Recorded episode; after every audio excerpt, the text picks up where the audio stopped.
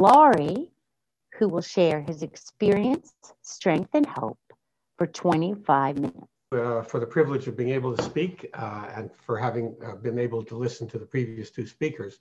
Um, they're examples of the incredible, I'm not sure I'd call it a gift, but incredible treasure that this program gives us, which is that suffering can become a model for recovery uh, to people who are still suffering. And I, am very, I'm very moved by that. Um, this is a, I'm in Canada and we celebrated Thanksgiving last month, uh, but uh, gratitude is is the theme. But I'm I, I believe I was asked to speak from the standpoint of relapse and recovery, and I want to speak about that because I'm very grateful. I'm not grateful for the relapse, but I'm grateful for everything I learned uh, as a result of my journey through relapse into recovery. Um, first of all, I'm grateful to an AA guy who had been in the gutter and who gave me the sense that my food addiction deserved as much attention on my part as his alcoholism deserved on his part. And I, I, you know, I had heard all of the stories, his stories and his friends' stories about true gutterdom. And we're talking about lying in the streets. We're talking about losing, losing absolutely everything. I had none of that had happened to me. I was really heavy. I had eaten all my life. It was a, a very difficult life, but I had not suffered the way. Nor is it true that for almost all of us, unless we are at the absolute extreme of undereating or overeating, will one bite or one under no, lack of bite create a decision that is uh, irremediable. I mean, you know, we're not going to suddenly eat a donut and walk into traffic, for instance, or, something of that sort.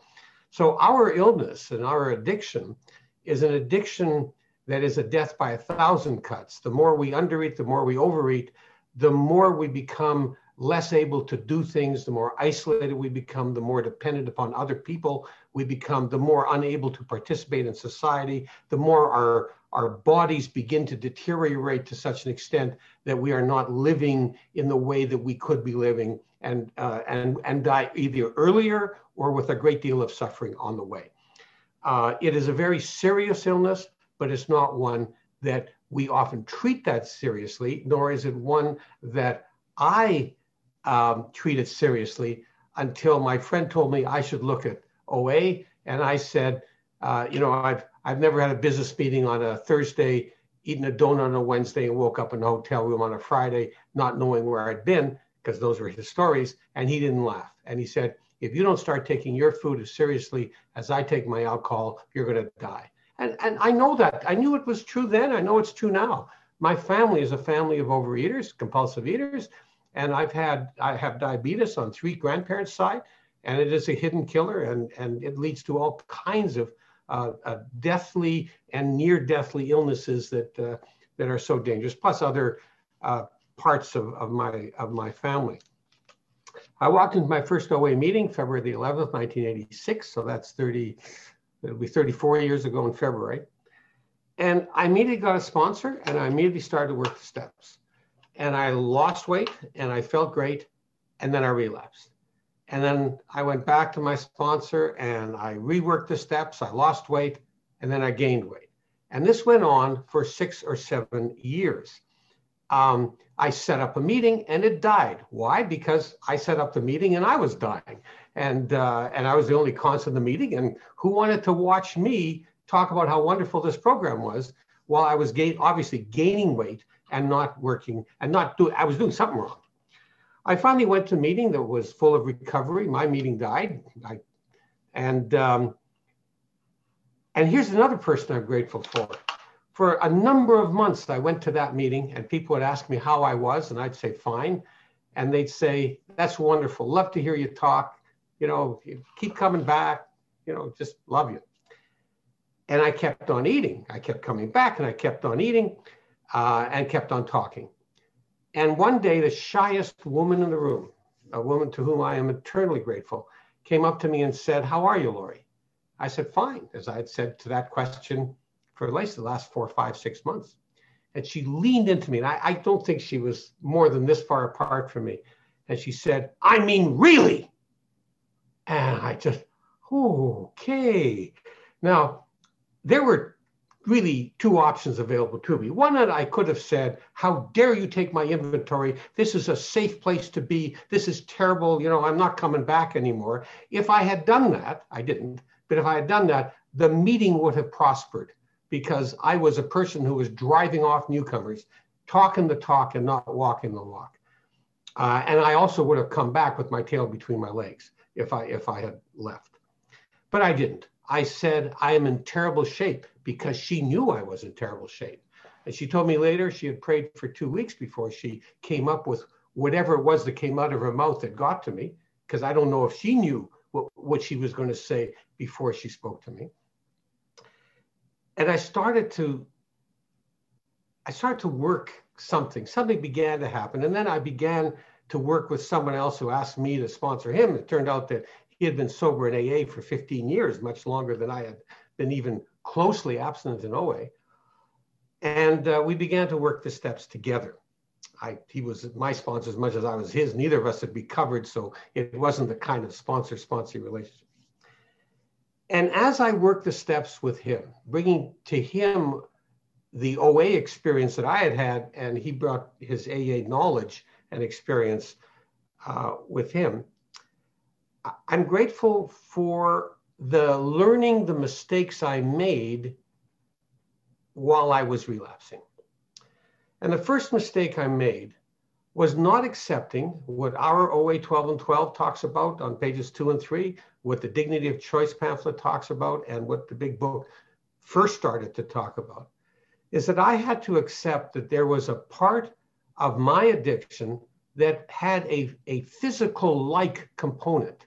It was a component that was, once I started, I could not stop. And that sense, whether it's psych- so deeply psychological that 30 years of psychotherapy wouldn't get it from, wouldn't get it out of me, or whether it's truly physical and there's dopamine and you know all that kind of stuff which oxytocin I, I don't I, I don't know what oxytocin is. Oh, I know what oxytocin is. It's not that, but whatever it is, whatever these things, um, uh, serotonin. I don't care whether it really is physical. What I care about is has a physical uh, uh, characteristic, and that is that just as I cannot stop blinking for more than 30 seconds, and I cannot stop breathing for more than a minute, some I think the world record is four minutes at a certain point, my body takes over and says, I'm going to have some. I'm going to eat. I want more. And if I accept that there is that component to it, then the obvious answer is that I have to abstain. I cannot indulge in that which causes me these cravings that my body caused me all my life. Understanding and accepting that meant going, uh, meant leaving and going away from every single thing that I thought was true about from the diet industry that I had been part of. Everything I'd ever read, all the diets I'd ever been on, they told me once I lost my weight, I could eat anything in moderation. And that meant that every time in OA as well for seven years and before that, every time I lost the weight, I would take back once a week maybe a half a scoop of ice cream cut carefully with a, a razor blade, um, or two cookies or a half a donut measured carefully, which ultimately turned out to be a gallon of ice cream, which I'd be eating uh, just hunched over, or five donuts, or you know, plus donuts, plus ice cream, and all that. Um, and that's what happened to me for the first seven years in this program. When I finally accepted it, I had to do my own analysis of what it was that I could not indulge in. And the group conscience of OA is that it's my analysis, not your analysis. And no one else has the right to tell me what to eat or what not to eat. That uh, I can eat things that some other people uh, in this meeting uh, can't eat, and they can eat things that I can't eat. It, it doesn't matter. What's important is how honest we are about ourselves.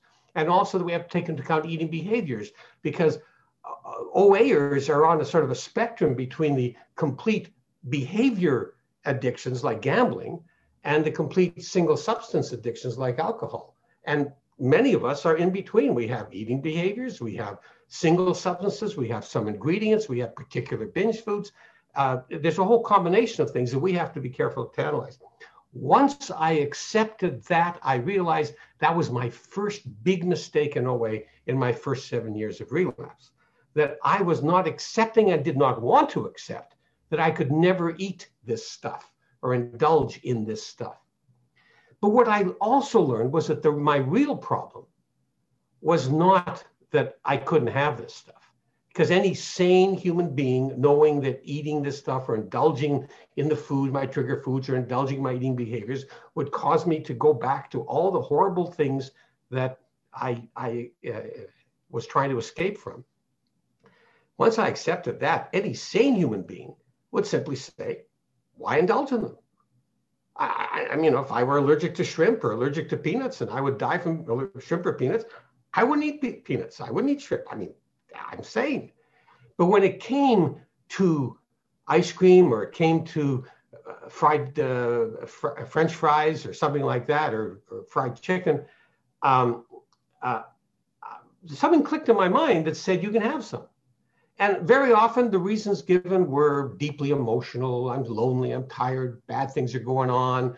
You know, no one loves me uh, and, and all that. And sometimes they were as stupid as, well, this is free range chicken or it's organic butter or, um, you know, or they made it especially for you or everyone's looking or you're standing up and it doesn't count. Uh, or you've been good for a year, six months, a month, a week, a day, an hour or five minutes ago you didn't eat the bun, so you can have the pie. You know, I mean, these stupid reasons and insane reasons showed me that it was my mind that was at fault and it would find any reason whatsoever to indulge. Whatever clicked. And it could be as deep as the emotions I often felt, and it could be as stupid as the immediate emotion that no one's looking. So, understanding that and understanding what the steps do is get rid of the mind problem so that I'm constantly sane. And that my job was to get through the steps while abstinent in or because without abstinence, how, how am I honest? How can I be honest enough to work the steps? You know, there isn't a 12 step fellow uh, fellowship in the world that, well, OA says it's ideal to do this. All the other fellowships say, get clean, work the steps. Um, and that's what I did. So uh, I worked the steps and I worked them as quickly as I could. Uh, and the promise given to me was that by the time I finished step nine, I no longer want these things. I would have this incredible miracle happen, which was that I would no longer want to indulge in these things. I would recoil as from a hot flame, to quote uh, the big book. And this came true. It came true for me about 27 and a half years ago. And I can now be around things that used to beckon to me and watch other people eat them and enjoy them and be told, oh, there's a new flavor of this. Uh, you've never had this or you've never eaten at this place where they have this incredible whatever and say, who cares? I don't care. I'm a sane human being. Why would I eat anything that would cause me to go back to the hell that I used to be in. So the second the second mistake I made, the first mistake was not accepting this whole physical component of working out my own plan of eating. The second mistake that I'm very grateful to is that after I had recovered and I was really working the steps, I was listening to a podcast, uh, a big book study actually, where uh, the speaker said, step 10 is steps four, five, six, seven, eight, and nine done in the context of recovery. And that was like, well, that's very different from what I read in the step. It says, when we were wrong, promptly admitted it. So, I, as it turned out, I had been going through um, some very difficult times in my second or third year of, uh, of recover and relapse, my second or third year in OA where difficult things were going on, and mostly my wife's family, but I loved them so much, and they were having so much difficulty. And my wife was busy helping to take care of her dying sister, her mother with Alzheimer's, her dying father, and I loved them all. And I knew that it was important for her to do that. And I was feeling resentment that I didn't have her, and I was having to take care of the kids. I mean, I was feeling guilty that I felt resentment. And what would I do? A kid would drop uh, drop a you know my five year old uh, would, would would drop a, a glass and liquid would spill and I'd yell at them. And step 10 would tell me, apologize. So I'd apologize to them. But what this speaker told me was that I had to do what I had done in steps four through nine do a complete inventory, what was going on in my life. And that step 10, that notion of that, which I do whenever I need to, I differentiate, it's not important. I differentiate that from the step 11 uh, evening meditation. It's not important. Whatever it is, I take care that whatever is going on in my entire life is reviewed, inventoried, my part in it is, is noted, understood. I share it with another human being in step five. And whatever amends I have to make, and usually they're living amends these days, thank goodness, I make those amends. And uh, whatever decision I have to make that's weighing on my mind, that's a resentment. I write it out, I work it through, and I'm finally able to make a decision that's based on being um, not trying to uh, be self willed, being as honest as I can be, being useful, uh, not looking for the ego part of it, and not and being full, uh, free of fear. And that ability to to use step ten as an ongoing method of keeping my connection with my own higher power uh, has been a, a tremendous uh, gift for me. So I'm just looking at time. Uh, I've got another seven minutes. Great, just enough time. Um, my gratitude goes, so my, my the two mistakes I made were not looking at the physical part and not looking at the mental part. And when I when I find people, and I, I'll, often have sponsees who, who might relapse, my experience with relapse and my experience of talking to people in relapse is that I say, you know, there are only two possible reasons. One is perhaps your plan of eating still includes things uh, that you're indulging in that you shouldn't be indulging in, that are causing your body to continue to crave. And so occasionally your body says more, more, more, and you just give in. And it's very important to do that. And I have found many times that people have included in their plan of eating things that they secretly have included and they know they shouldn't, or they look at it and they say, oh, yeah, well, I, I haven't looked at the, uh, the in, in nutrition label for this one, you know, and, and, and, and these are the kinds of things and sometimes they have to add uh, abstain from certain eating behaviors which they haven't noticed or which have crept up on them. And, so that's a very important part of figuring out a relapse is, is your plan of eating still appropriate for you? And should you look at it? And the other is where in the steps did you go wrong? What weren't you doing? How quickly were you were you not, or how slowly were you doing the steps?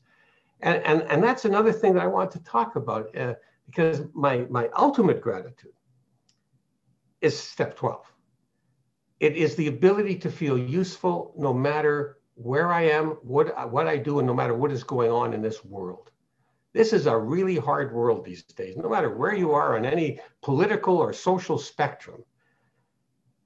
Fear is easy, anger is easy, frustration is easy, all these things that are going on around us there it, it, it, for, for me it's uh, i liken it to working in a factory where there's a lot of noise you get used to it you don't even know what's going on and yet it's going on and it's pounding into your head and all these things that are going on around us even the the marvels of zoom and yet the frustration of not being in the room with someone not being able to hug i mean these are you know they're both joy they're, they're wonderful things but they're also very frustrating we have to deal with them. And step 10 and, and step 11 are ways in which, in which I have learned to deal with them.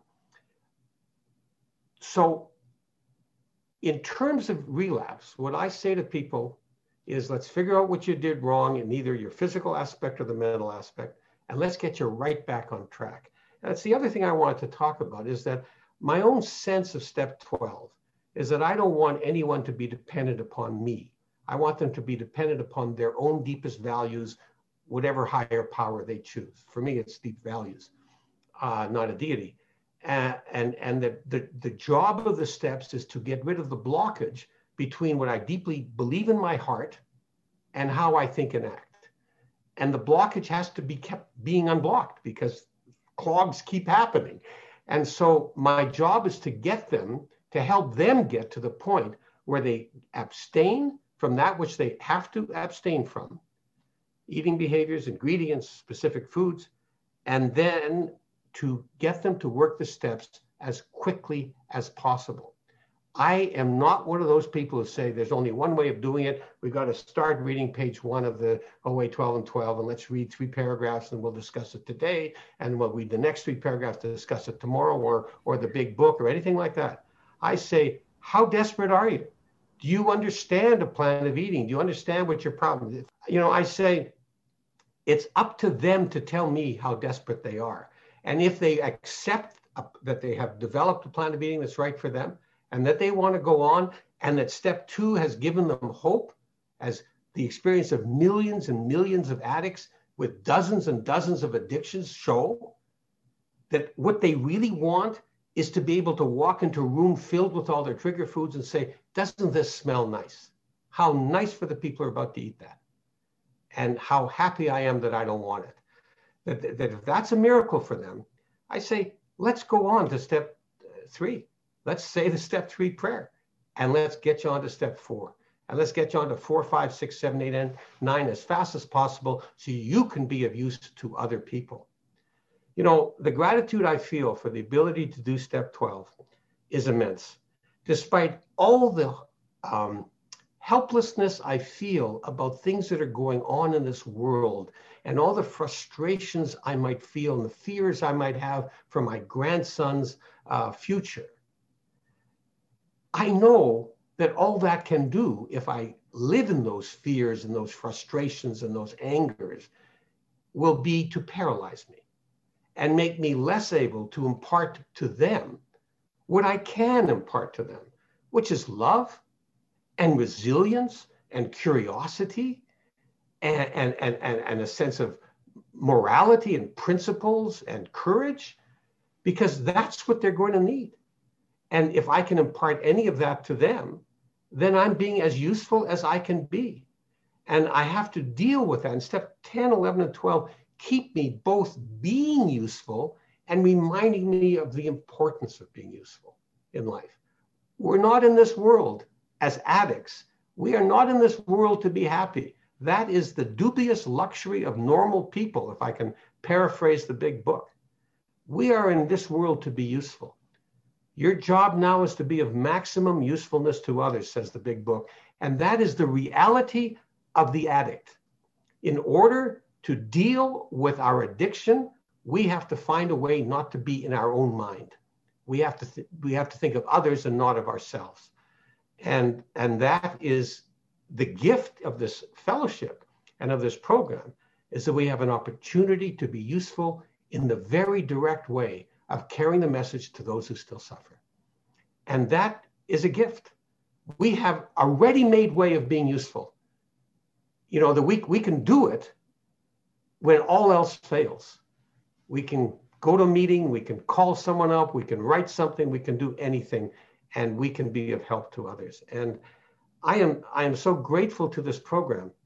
I'm grateful to the 12 steps. I'm grateful to the founders who founded the 12 steps and who founded uh, the the uh, the OA fellowship because it gives me, as it gives to so many people, the opportunity to be of service to others. I am also so grateful for those who have suffered more than I have for their recovery because they are the ones who can say that I have I cannot say. They can say, look what happened to me and I have not eaten over that. And I am still serene and I have lived a useful life. I can't say that. I've lived a relatively privileged life.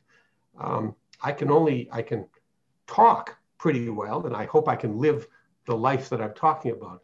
But my gratitude is to those who who are my models, my heroes, and um, I think that's all I want to say. Thank you very much.